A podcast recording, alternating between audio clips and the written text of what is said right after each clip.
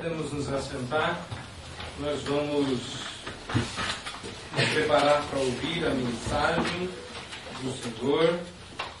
Hoje não, não teremos a tradução, porque não temos ninguém que precise desses serviços preciosos, mas para o Samuel não ficar sem, sem ter uma participação tão urgente como na última vez, eu vou convidá-lo para que ore e peça que o Senhor nos fale através da exposição do texto sagrado, que será em Filemão. Vamos orar.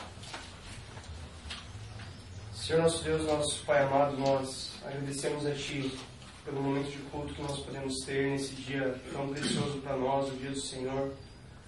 Agradecemos a Ti, Pai, porque o Senhor nos trouxe a Sua palavra, porque o Senhor através de muitos homens e de muitas pessoas, o Senhor permitiu que ela viesse parar em, nossa, nossas mãos. Agradecemos ao Senhor porque o Senhor levanta pessoas, o Senhor ergue pregadores, o Senhor capacita pregadores para que falem ao teu povo. Agradecemos a Ti, Senhor, porque o Senhor nutre o nosso coração através da Sua palavra, porque o Senhor fala a nós, o Senhor nos alimenta com as Tuas sagradas letras, Pai. Agradecemos a Ti por esse tão grande privilégio, por tamanha graça que o Senhor lega aos pecadores. Pedimos, portanto, Pai, que o Senhor abra o nosso coração, como nós mesmos cantamos agora há pouco, que o Senhor nos avive a memória, o Senhor nos traga todo o entendimento, toda, todo o foco, toda a inteligência para que possamos compreender a Sua palavra sendo pregada soberanamente, sobrenaturalmente, através dos lábios de um ministro de Tua palavra. Pedimos pela misericórdia por sobre a vida do reverendo Jonatas, que o Senhor esteja falando através dele, que o teu Espírito esteja trabalhando em nosso meio através da tua santa palavra sendo pregada através do pregador. Pedimos por tamanha graça e por tamanho privilégio, pedimos, rogamos pela, pela bênção do Senhor por sobre a vida do reverendo Jonatas e por sobre a nossa. Pedimos isso é, como o povo teu ajuntado aqui no nome santo do teu Filho amado. Amém. Amém. Irmãos, Filemon. Hoje nós vamos ler o, o miolo da carta de Filemon. Nós dividimos essa carta em três momentos. Então, da última vez nós ouvimos a mensagem do Senhor na introdução dessa carta, na, na abertura da carta, sabendo que Paulo adianta temas importantes em suas cartas nas introduções que faz das cartas. Então, quer saber sobre o que uma carta de Paulo vai falar, leia a introdução. Ele vai dando ali spoiler da carta à medida que ele vai falando. Uh, hoje nós vamos entrar no assunto da carta. Eu vou ler dos versos uh, 8 a 20, mas eu vou começar no verso 7 por conta de uma expressão para você entender a mecânica. É importante isso, visto que Paulo não escreveu com versículos e Paulo não escreveu com essas interferências da nossa edição. Paulo intercede em favor de Onésimo. Essa parte não é escritura sagrada, pode ser ignorada sem prejuízo. No original, a estrutura desse texto ela implica em uma espécie de quiasmo gordo. Tá? Quiasmo ele é uma, uma figura da, da, poesia hebraica, onde você vai montar um quadro. Você tem um, uma moldura, mas como você faz isso de modo literário? Não é uma pintura. Então ele usa uma expressão é, que é chave, que é importante, e essa mesma expressão, essa mesma ideia vai ser repetida no final. E o que está no meio é o miolo, que é a figura, que é o quadro. Essa é a parte importante, tanto quanto, mas as molduras, elas estão lá para te dizer, você vai ver alguma coisa no centro, e essa coisa no centro é importante. O que está no centro são milhares de versos. Mas se eu não ler o verso 7, você não vai matar a charada do verso 20. Então, o texto começa dizendo: Pois irmão, tive grande alegria e conforto no teu coração, porquanto o coração dos santos tem sido animado por teu intermédio.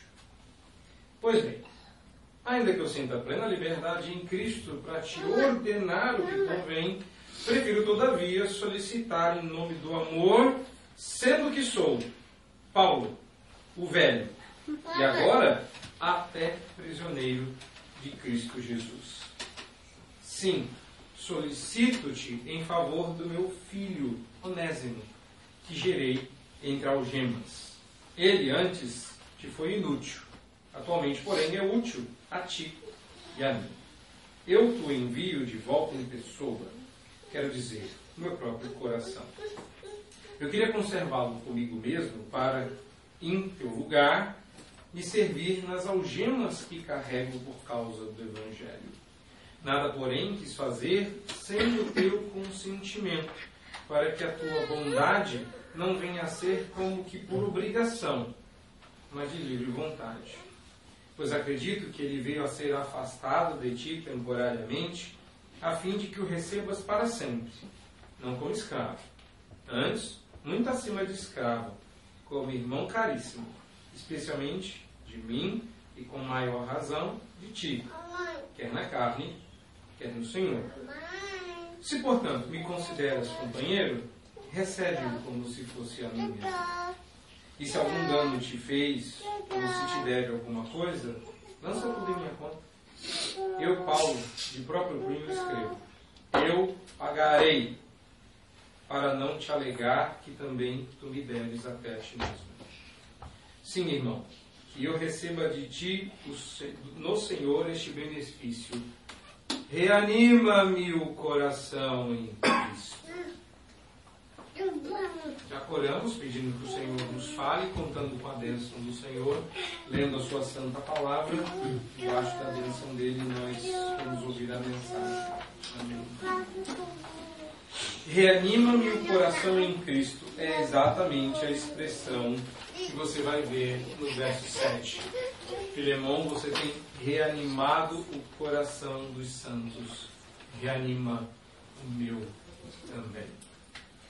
Essa, esse é o quiasmo que Paulo está fazendo.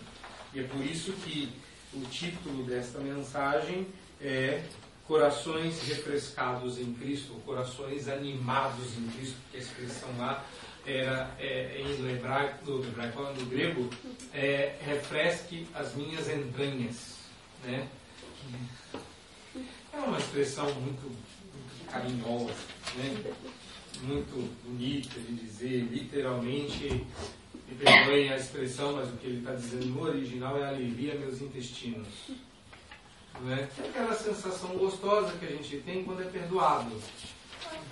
Sei que o coração de vocês pensou outra coisa, mas é exatamente isso que ele está dizendo. Né? Alivia meus intestinos ou reanima o meu coração em Cristo. Da última vez que nós estivemos juntos, nós olhamos para a introdução e eu não sei se vocês estão lembrados do desafio que Paulo está traçando nessa carta, que não é um desafio qualquer. Paulo adianta na, na, na, introdução que o grande desafio de uma igreja que se reúne na casa de alguém, nesse caso a igreja de Colossenses que se reunia na casa de Filemão, era o desafio da comunhão pela fé e não a comunhão pela afinidade, e não a comunhão pela uh, circunstância. E só assim a fé seria distribuída, seria tornada comum. É, e era um grande problema, porque Paulo vai justamente apelar para a fé de Filemão, para que ele tenha comunhão com Onésimo. E ele queria que essa comunhão fosse profunda. Então, Paulo vai estruturar os seus argumentos de modo que no meio esteja justamente o assunto de Filemão. Se você reparar depois do verso 20, a carta praticamente se encerra. Ou seja, refresca. Você tem refrescado o coração do povo? Anésimo aí. Agora refresca o meu coração. E acabou a carta. O assunto é esse. Nós lemos tudo que tem para ler em Filemão. Foi lido hoje. Embora a gente da última vez tenha lido a carta inteira. Não é? Então, agora, Paulo vai falar do assunto que está aí no centro e nós vamos ter atenção para o que nós para o que está escrito aqui. Antes, porém, eu quero uh, alertá-los, ainda em caráter de introdução, às possíveis, possíveis desvios que uma mensagem como essa pode acarretar e que, na verdade, eu creio, acarretou ao longo da história. Uh, eu não sou uma pessoa muito uh, sistemática, mas eu tenho sido treinado para ser detalhista. detalhista. E o detalhe faz toda a diferença. O detalhe faz toda a diferença. É, é, é um pequeno detalhe. Nós temos uma carreira, algumas semelhanças no DNA com outros animais. Um pequeno detalhe faz com que a gente seja imagem e semelhança de Deus, enquanto o restante não. Um pequeno detalhe pode ser a diferença entre estar com uma doença grave e estar com uma doença curável. São detalhes pequenos. Há um detalhe aqui que, que passa despercebido e que parece uma pessoa tentou imitar. Há um outro caso na história muito, muito semelhante ao de Paulo, Filemon e Onésimo. Um outro escravo de um outro senhor fugiu e foi parar na casa de um mestre. Esse mestre envia o escravo de volta ao seu senhor e manda uma carta pequenininha dizendo para que ele receba o escravo fujão de volta. Lembra para você alguma coisa? Não, isso não é uma ilustração qualquer, não. Isso aconteceu. O nome do mestre era Plínio. E o senhor de escravos era Sabiniano. Sabiniano perdeu o seu escravo e o escravo foi parar na casa de Plínio. E Plínio e Sabiniano eram muito amigos. Agora eu quero ler a carta que Plínio escreveu a Sabiniano. Olha só que interessante, quase um plágio.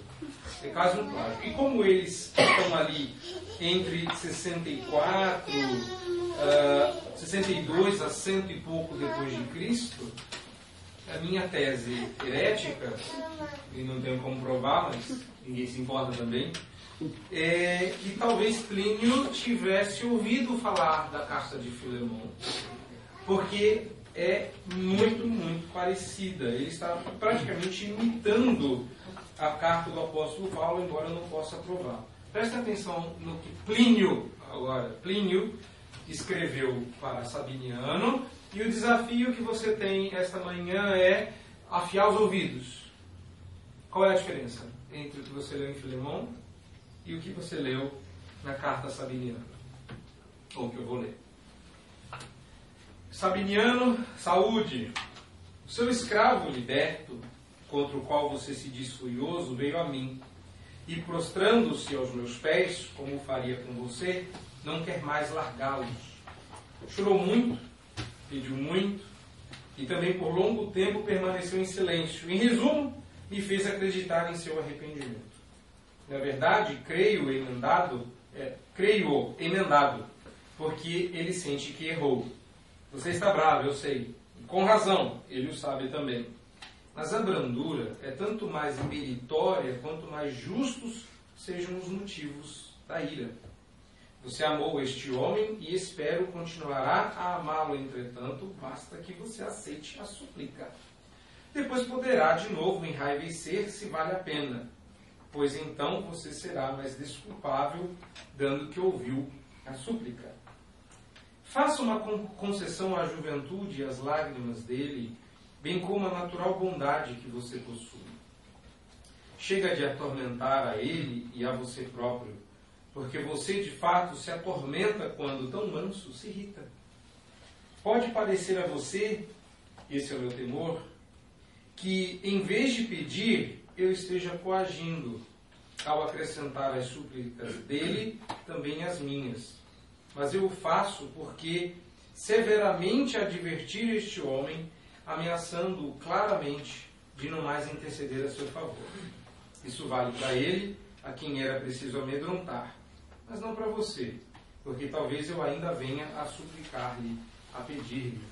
Mas se tratará sempre de um pedido que convenha a mim fazer e a você ouvir. Tudo de bom, Plínio parecida, né? É, mas diferente de Paulo, tem a segunda carta a Filemon aqui, que é mais um bilhetinho. Parece o finalzinho da carta. Olha só que interessante. Aí, é, esse é bem pequenininho mesmo. É, de novo, Sabiniano, saúde, você fez bem em abrir a sua casa e o seu coração ao liberto, a quem você já dedicou amor depois que minha carta representou. Você se felicitará por isso. O que é certo é que eu fiquei contente, antes de tudo porque o vejo tão fácil de ser tratado que, inclusive quando irado, você aceita conselhos.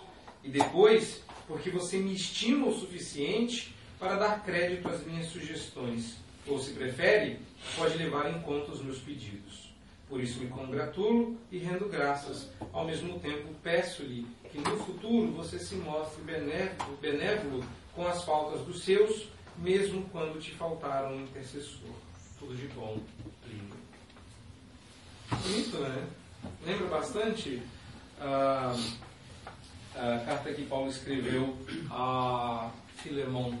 Mas a pergunta que eu, eu fiz lá no começo é: você notou as diferenças? É exatamente a mesma coisa? Você percebeu as sutilezas? O caso é igual. Um senhor perde o seu escravo, isso é contra a lei, isso está errado, há um prejuízo sendo acumulado aí. Um irmão querido, e quais são as chances? Quais são as chances de a pessoa que recebe o escravo ser alguém que pode convencer o dono porque esse dono o tem em altíssima conta. Mas isso aconteceu nos dois casos. De um lado Filemão, do outro Sabiniano, escravo Fujão, não sabemos o nome desse, vamos chamar de Onésimo II e Onésimo I. Onésimo I encontra com Paulo, Onésimo II encontra com Plínio. Os dois escrevem uma carta para os donos e os dois mandam de volta os escravos. E os dois senhores recebem os escravos de volta por causa da carta que foi enviada. Qual é a diferença? Então, só para adiantar, porque eu vou pregar na carta Filemão e não na carta de Plínio Sabiniano, é que muito claramente em uma carta Deus foi glorificado e na outra não. Os dois fizeram a mesma coisa. Perdoaram, aceitaram de volta, pagaram de mansos e bonzinhos, de fino trato, mas em um Deus aceitou como oferta suave, e o outro Deus mandará furioso para o inferno por conta do, da mesmíssima atitude. Qual é a diferença afinal? Então, olhe para o seu texto, por de Filemon, aqueça os seus olhos com o que você está vendo aí, porque se Plínio tentou não imitar Paulo, ele falhou miseravelmente. Em inglês não estava essa expressão. Tá? Mas ele falhou no intento se isso era porque ele queria imitar o apóstolo Paulo. A primeira coisa que eu quero que você note na carta de Paulo é um tema que está ausente. Lembre-se de que na fé cristã e numa abordagem de texto, você não tem que ler só o que está no texto, mas também tem que perceber o que não está. E o que não está no texto é uma palavra de reprovação ou de chamada de atenção para o escravo fujão. Plínio diz: Pode aceitar o menino que eu já apertei ele. Eu dei-lhe uma chamada de atenção aqui, não vou chamar a sua atenção, obviamente, mas eu chamei a atenção dele, fica tranquilo, não precisa nem bater que ele já vai apanhado. Não é? É, quando eu assumi a primeira igreja no interior de São Paulo, tinha uma senhora que eu reparei que toda vez que a gente ia na casa dela, ela não orava antes de, de comer. Né? Na, na, verdade, nas reuniões de, de, durante a semana à noite. E aí um dia eu falei, vamos orar. E ela falou, já está orado, pastor, já está orado. E eu orava de novo. Aí um dia ela contou, eh, ela não, acabou não ficando membro da igreja, a gente estava tentando evangelizar essa pessoa, que ela quando chegava do mercado, ela colocava as sacolas todas juntas e já orava em cima das sacolas do mercado e botava tudo no, nos armários porque já estava orado. Se ela fosse cozinhar, já estava agradecido, já estava orado, não precisava orar antes de comer. Né? Uh, então acho que essa era mesmo, mais ou menos a impressão de Plínio. Plínio já deu uma salvada no menino e falou: já estou mandando ele mole. Tá? Você recebe ele aí que eu já resolvi o problema. Tá? Um beijo para você. Tá? E Paulo, você não tem Paulo falando isso, olha, Onésimo, recebe, olha, Filemão, recebe Onésimo, porque eu já dei uma coça nele. Tá? Como que dizendo, já olha aqui, eu já bati, hein? Já bati. Então, Paulo diz assim, recebe a ele é, por amor a mim, como uma expressão do seu amor por Cristo. E Onésimo? Ah, o que Onésimo fez a gente trata já já. Esse é o primeiro de três pontos, tem a capa. Uh, embora Plínio estivesse exigindo, pedindo, requisitando de Sabiniano um ato simplesmente de indulgência, Paulo está requerendo muito mais de Filemão. Paulo quer que Filemão receba Onésimo não como um escravo restituído. Onésimo está voltando como escravo. Mas Paulo está dizendo: recebe-o como irmão caríssimo. Paulo bate pesado, muito mais do que Plínio, porque Plínio está sendo superficial. Paulo, Paulo machuca. Paulo diz assim: Eu queria manter Filemon, é, Onésimo aqui no teu lugar. Como assim? Eu sou o Filemão. Eu sou seu brother. Nós somos amigos. Eu te devo a minha vida. Eu sou importante para você. Eu não posso ser substituído por um escravo fujão que fez o que é errado. Eu gostaria que o Onésimo ficasse no teu lugar. Mas eu não queria que ele ficasse aqui do tipo, achei, está convertido, está resolvido, vai de boas. Não eu vou devolver ele como escravo. Se você quiser devolver para mim de volta, devolve como missionário. Ele vai embora como escravo e você devolve como missionário. Se o Onésimo tiver que voltar, ele voltar debaixo da sua bênção. Mas antes ele tem que ser recebido. Percebe como Paulo vai trabalhando no coração de Filemon, vai simplesmente dizendo, é, recebe Onésimo para você parecer magnânimo. Recebe Onésimo para você mostrar a sua uh, indulgência, o seu perdão, o seu, seu trato fácil, a sua mansidão. Não recebe Onésimo, meu querido. Porque, olha só, Onésimo lembra muito alguém que nós dois conhecemos. Onésimo lembra alguém que devia, não podia pagar, parou na mão de alguém, foi convertido, perdoado, dívida paga. Te lembra alguém, Filemão? Mas eu não vou chegar lá, não. Vou até assinar dizendo que eu vou pagar os débitos de Onésimo. Vá preparando o seu coração para o que vem posteriormente nesse texto. Meu primeiro ponto, portanto, onde eu quero chegar aqui, é um ponto muito simples, mas extremamente importante. Irmãos, quando Deus nos salva, quando Jesus nos salva, quando Ele nos redime, nós geralmente só enfatizamos um de dois lados importantes da salvação. Quando você é livre do pecado, você é livre de alguma coisa, mas você também é livre para alguma coisa. Você é livre do pecado para o amor. Deus não te libertou simplesmente para você sair livre voando por aí fazendo o que você quiser. Deus te libertou para um fim específico. Você não está livre para fazer o que você quiser. Deus tirou você de um lugar enterrado, de um lamaçal de trevas, e colocou você num trilho você não está livre para ir por onde você quiser. Deus não colocou rodas na sua vida. Deus te colocou num trilho e um trem só é livre nos trilhos. Nos trilhos, um trem pode alcançar velocidades incríveis. Tira o trem do trilho e põe ele na pista. Ele não sai do lugar. A gente acha que Deus nos libertou do pecado, para a gente escolher a Deus, para a gente escolher a vida, para a gente escolher a maneira como deve viver. E a gente pode escolher ser mais agradável ou não a Deus. A gente está muito cheio de liberdades, mas a Escritura não diz. Se você quiser aqui é, é, entender, é, perscrutar a profundidade do ensino do que Paulo escreveu aqui, você tem que entender que este é um aspecto vital. Alguém que é salvo por Cristo, alguém que é liberto por Cristo, é livre do pecado. Mas agora, como servo de Cristo, A palavrinha, vamos lembrar, em português ela soa mais leve, mas ela tem o mesmo peso que a palavra escravo, como servo de Cristo, agora aguilhoado, agora algemado por agridoces cadeias da graça do Senhor, para não deixar de mencionar o livro, esse alguém não está livre de Jesus, mas está livre para o amor ao próximo, porque livre das cadeias do pecado, agora está algemado pelas agridoces cadeias da graça.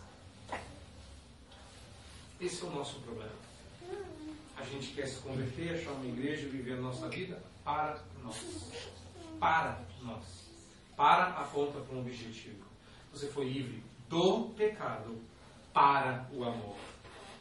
Ou seja, você deve amor. E é por isso que a Escritura diz em outro lugar: a ninguém fiqueis devendo nada, senão o amor.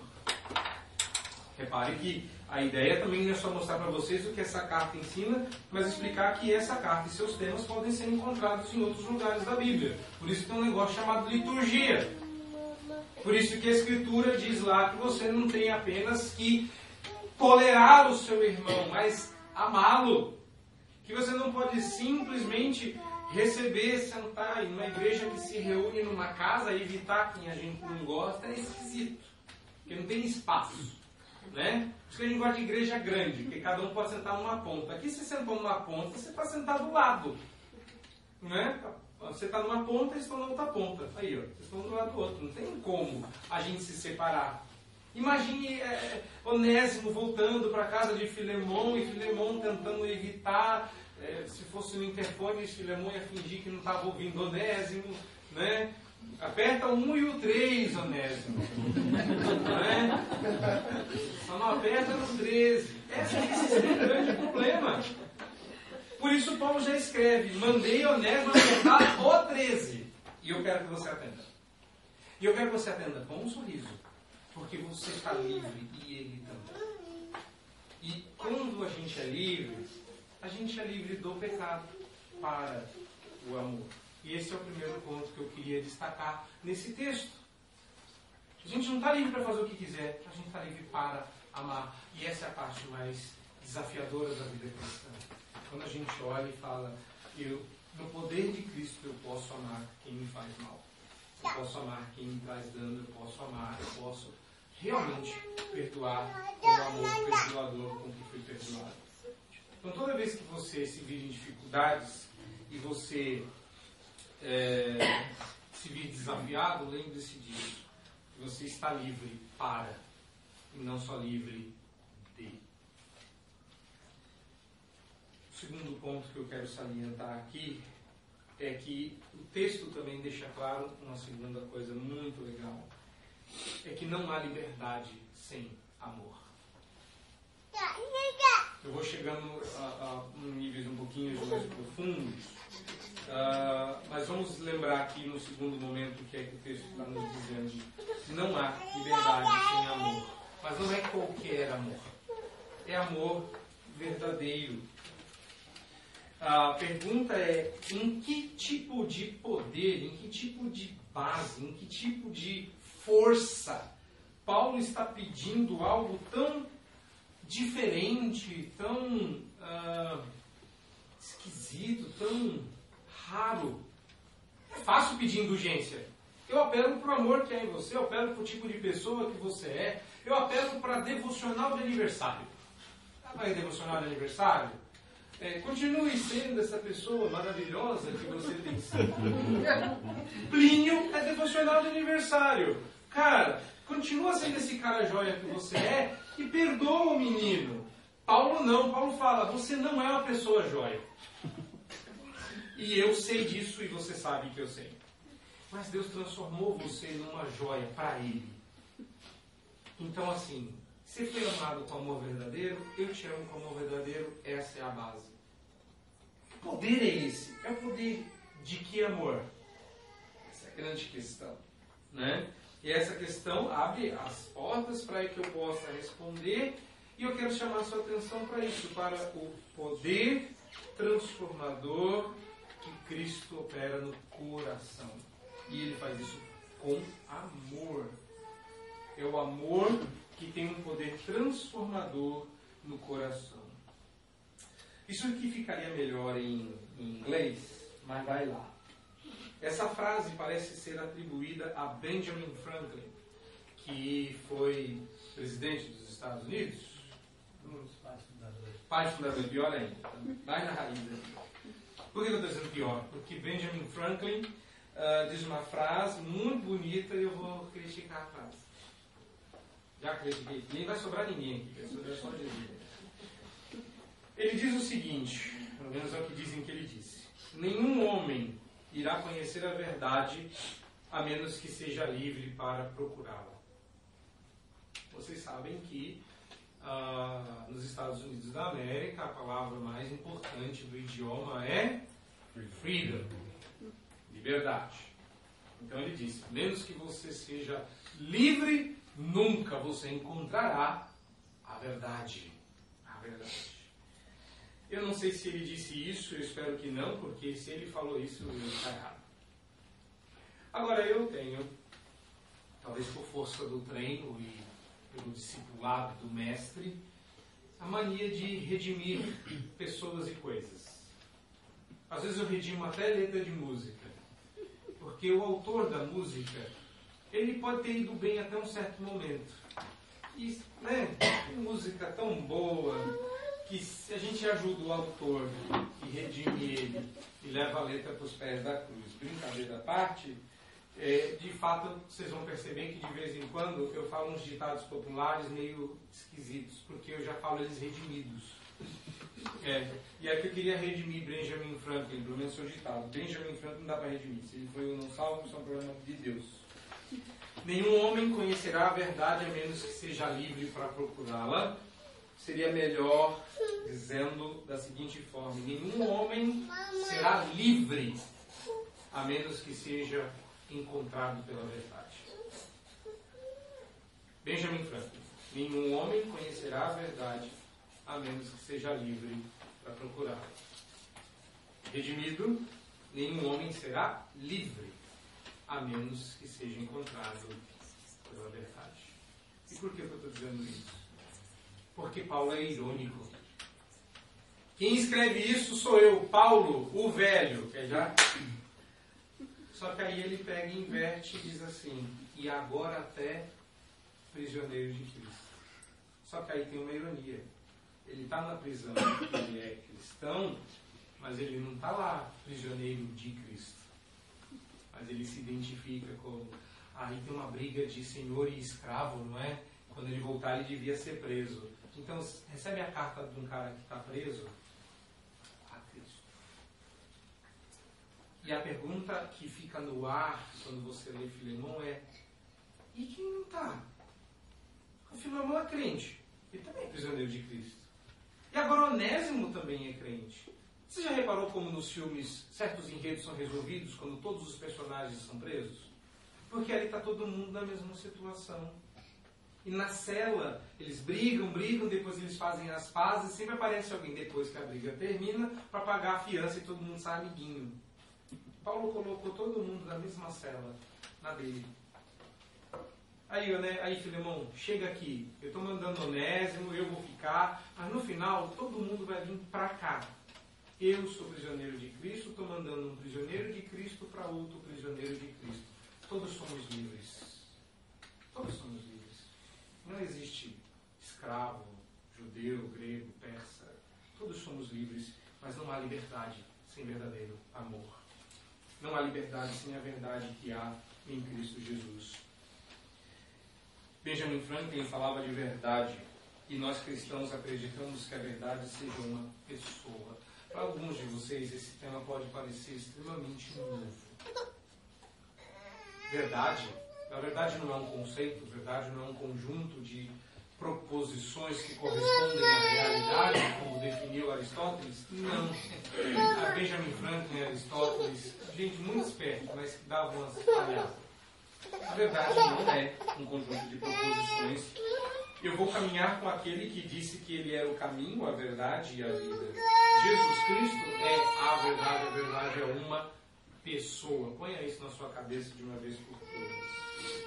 Entretanto, muitas vezes nós queremos agir na nossa vida baseados em outra verdade a verdade pessoal, a sua. Não é a verdade relativa, cada um tem a sua verdade, e nós estamos tentando achar a verdade, como eu ouvi recentemente de um radialista. Não, nós temos várias mentiras, cada um tem a sua. E só existe uma verdade, e ela se encarnou e habitou entre nós. Mas no final das contas, há momentos que você está certo.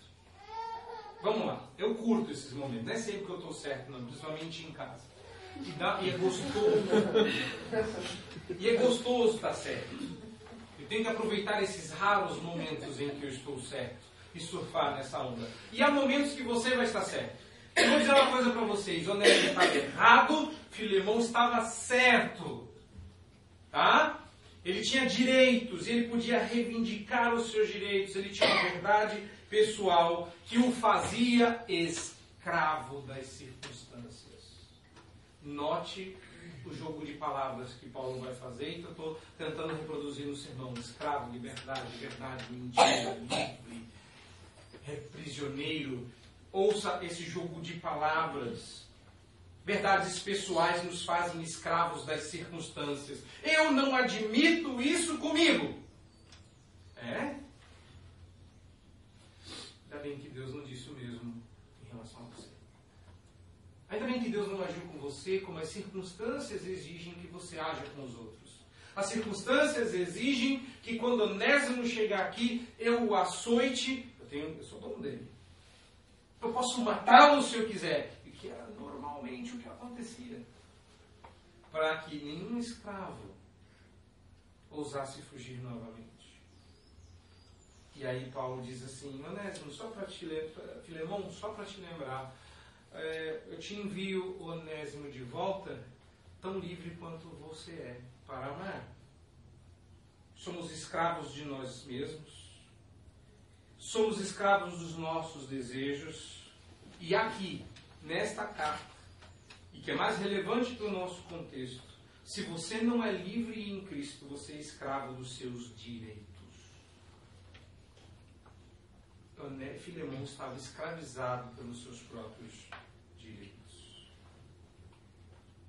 E como Filemão, que podia fazer qualquer coisa como um mestre de escravo, Paulo lembra ele que, como escravo, ele tinha que fazer a vontade do Mestre Jesus.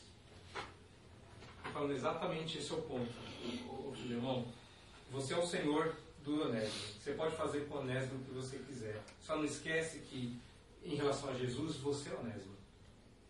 E Jesus pode fazer com você o que ele quiser. O que Jesus fez com você? Ah,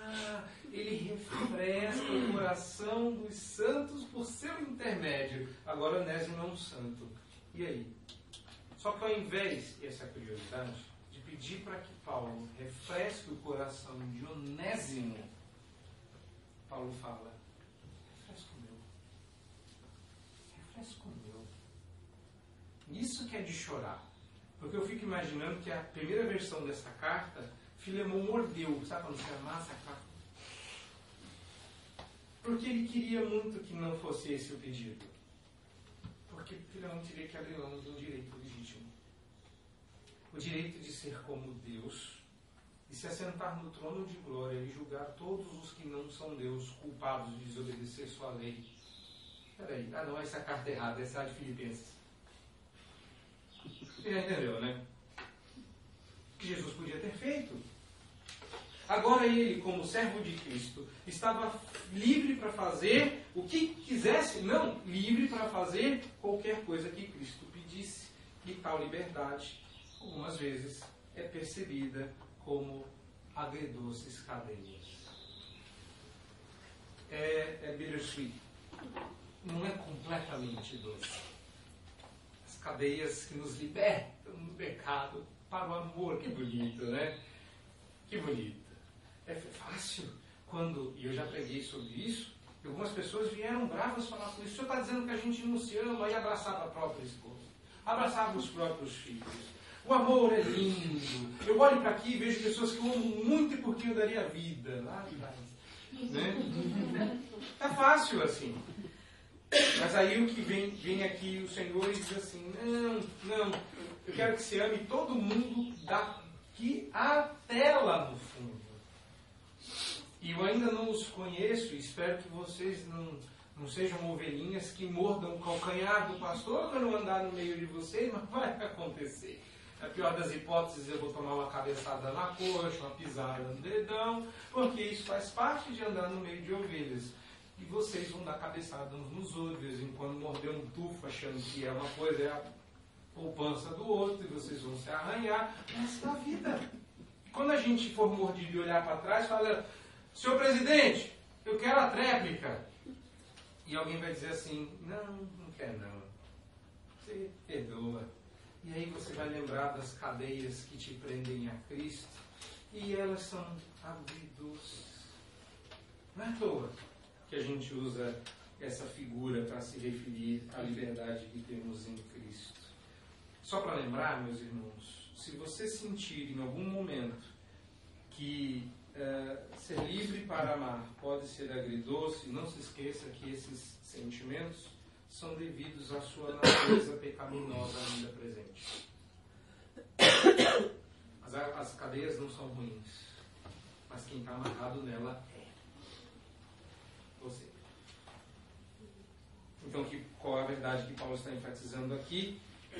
Veja o verso 9. Em nome do amor, Paulo pede na verdade, de novo, Paulo está dizendo aí, não é, em nome do amor, por amor, mas isso de novo ficaria mais legal eh, em inglês, né? Em nome do amor, em inglês é In the name of love. Conhece esse hino? Eu até pensei em colocar esse hino para a gente cantar aqui, né? Podia, né? In the name of love. Não. Mas é o que Paulo está pedindo. Paulo era um homem romântico? Ainda meu love? Não, eu não sei cantar era fechar esse ponto aqui. Reparem nessa frase, aí eu vou mudar para o terceiro e último ponto. O que muda, o que muda corações é a verdade e a sinceridade do amor e não a reivindicação de direitos. O que muda corações é um amor sincero e verdadeiro. E não a reivindicação de direitos. E só um coração transformado muda histórias. A história foi mudada, e a gente sabe disso porque a carta está aí na Bíblia. Qualquer história pode ser mudada por corações que sejam transformados por amor verdadeiro e sincero. A sua história pode mudar a história do outro porque foi mudada pela mesma fonte. Um amor verdadeiro e sincero. Primeiro de Deus para você, depois de você para o próximo. Terceira e última lição que eu acho que eu acredito que esse texto nos ensina é que em Cristo há três coisas e não duas. A liberdade, a amor e a pagamento. Pagamento? É, pagamento.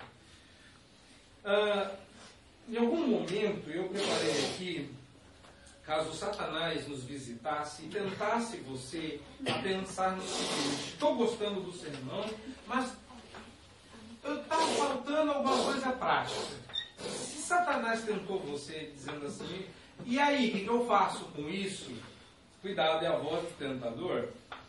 É, primeiro, eu gostaria que Deus já tivesse aberto o seu, seu, seu entendimento para que você percebesse que todos os pontos anteriores são extremamente práticos, mas uh, você não vai poder fugir a entender a praticidade desse último ponto. Quando alguém é livre, é livre pelo amor de Cristo, do pecado, para o amor ao próximo E é só assim que alguém entende, só assim alguém a, a, assimila a ideia de que é o poder da graça que torna alguém útil de novo. Torna alguém útil. Tem tanta gente querendo agradar a Deus, vocês já repararam nisso? Me dá coceira um negócio desse. Eu, eu, eu, eu juro, irmãos, eu tenho urticária quando eu vejo reformado querendo agradar a Deus com o seu culto. Não, não, não entra na minha cabeça. De todos os cristãos do universo, o reformado devia ser o único que sabe, com certeza, que ninguém agrada a Deus a não ser Cristo Jesus. Que o culto que a gente faz só é agradável a Deus quando feito em nome de Jesus. Não tem nada de certo que a gente faça, que não tem que passar pelo filtro, daquele aquele filtro que quase não passa nada, que é o de Jesus. E a primeira vez que a gente passou nessa peneira, a gente ficou. A segunda vez que a gente foi passar na peneira, a gente ficou de novo. E já faz umas 300 vezes que eu passei na peneira e estou ficando. Só tem uma pessoa que passou nessa peneira, que foi Cristo Jesus. É Ele quem dá a volta na peneira, me pega e põe do lado de cá, como se eu tivesse passado na peneira. A gente chama isso de justificação pela fé. Você passa, você está do outro lado, você passou de peregrino e forasteiro para a condição de filho. Como pode um escravo fujão que trouxe prejuízo agora ser recebido como filho amado? Filemão passou de bobão. Filemão. E eu fico imaginando a sociedade que Filemão vivia e Filemão e Sabiniano sentados juntos.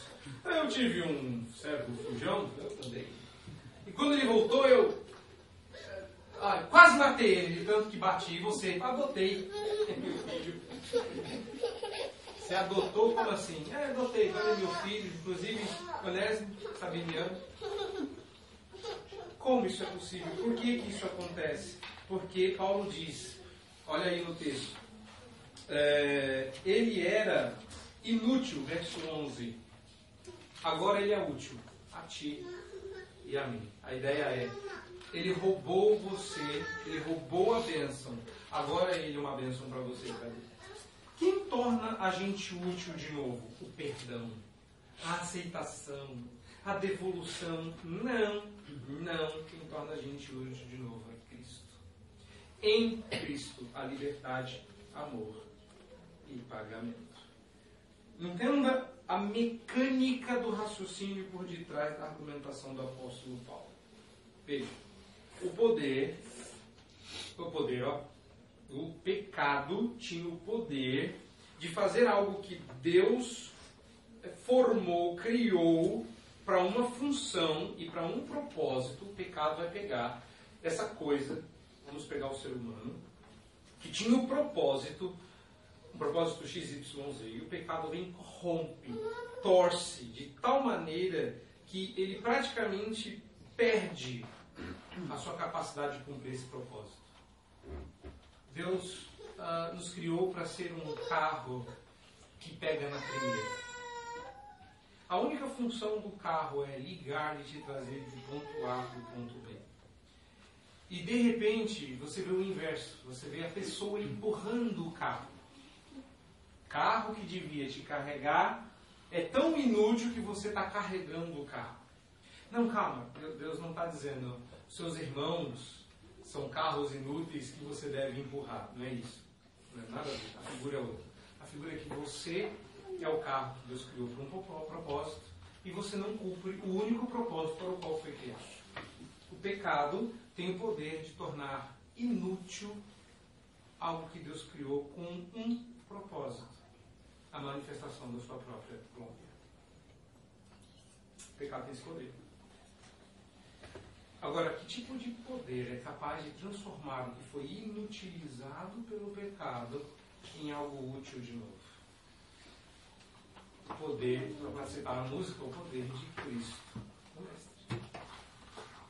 E é aí que Paulo fala sobre pagamento.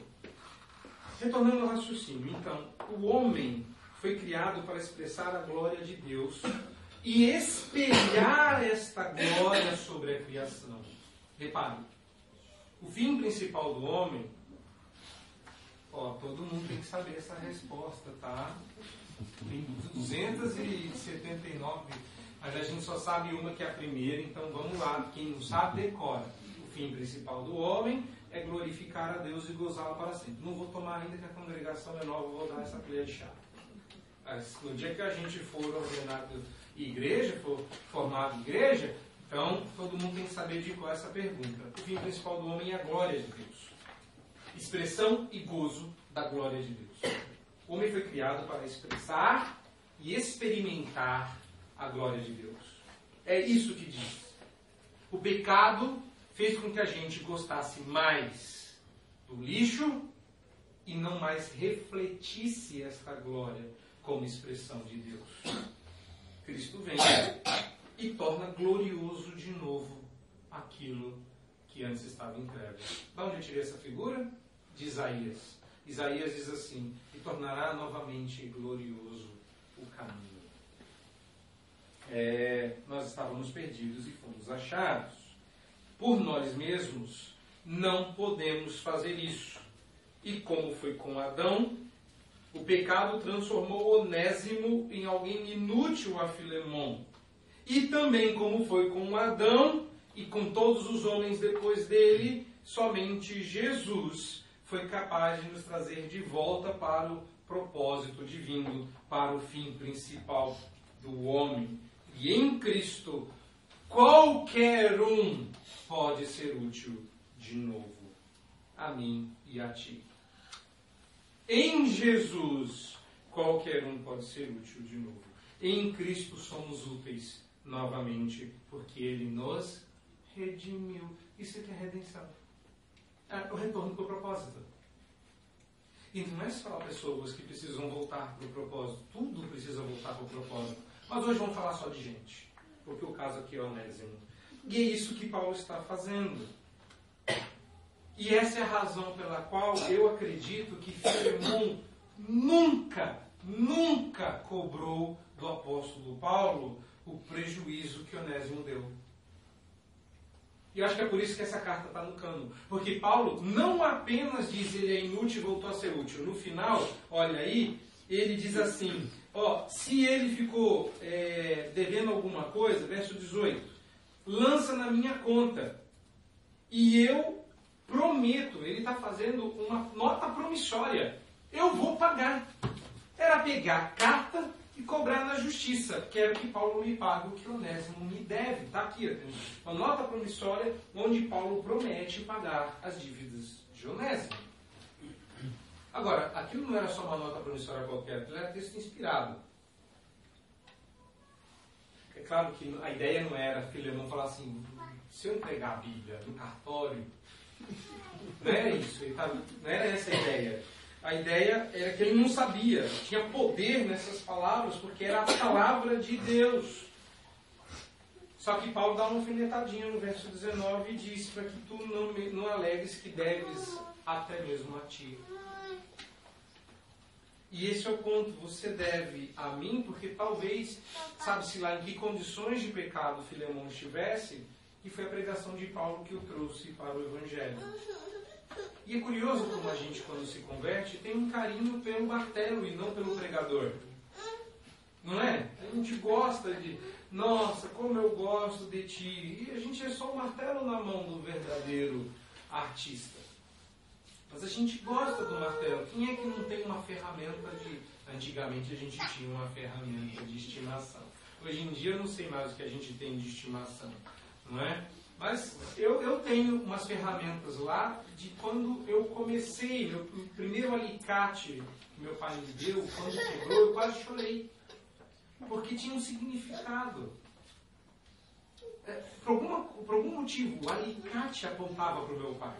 Como os pregadores apontam para Deus, como as circunstâncias da vida apontam para a redenção. E aí Paulo está apelando não para o relacionamento de Paulo e Filemão, mas para o relacionamento que todos os três tinham que ter em Cristo.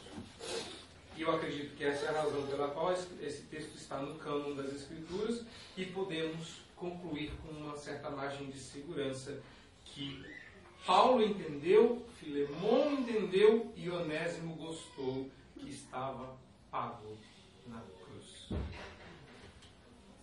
Estava pago. Olha, Onésimo te deve, e é verdade. E você me deve. Eu pago o Dionésimo.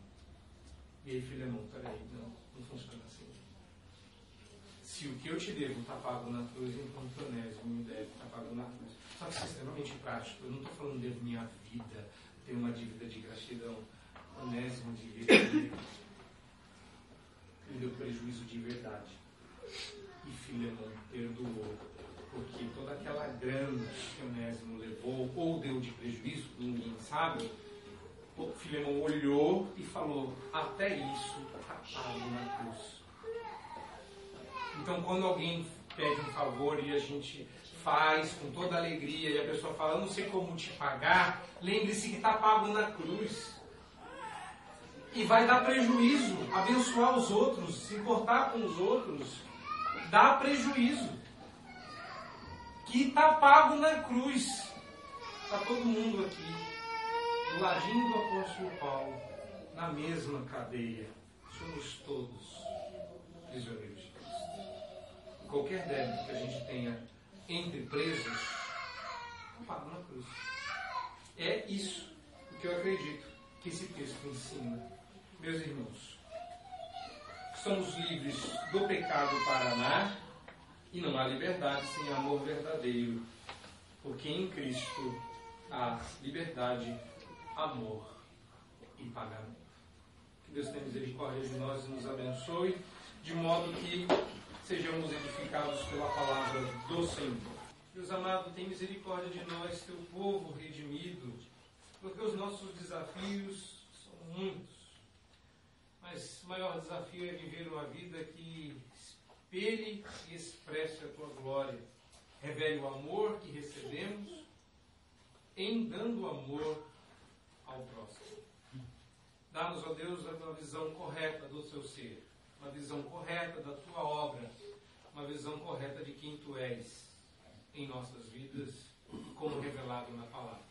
Olha, Deus, com misericórdia para o teu povo aqui reunido e que saiamos dispostos a receber como irmãos queridos todos quantos se tornam família tua. Recebe, ó Deus, a nossa gratidão por, este, por esta manhã e abençoa-nos nos dias debaixo da tua bênção, graça e proteção. Oramos em nome de Cristo Jesus. Amém. Amém. Que a graça do nosso Senhor, o Salvador Jesus Cristo, o amor de Deus, o nosso Pai, e as ternas e doces consolações do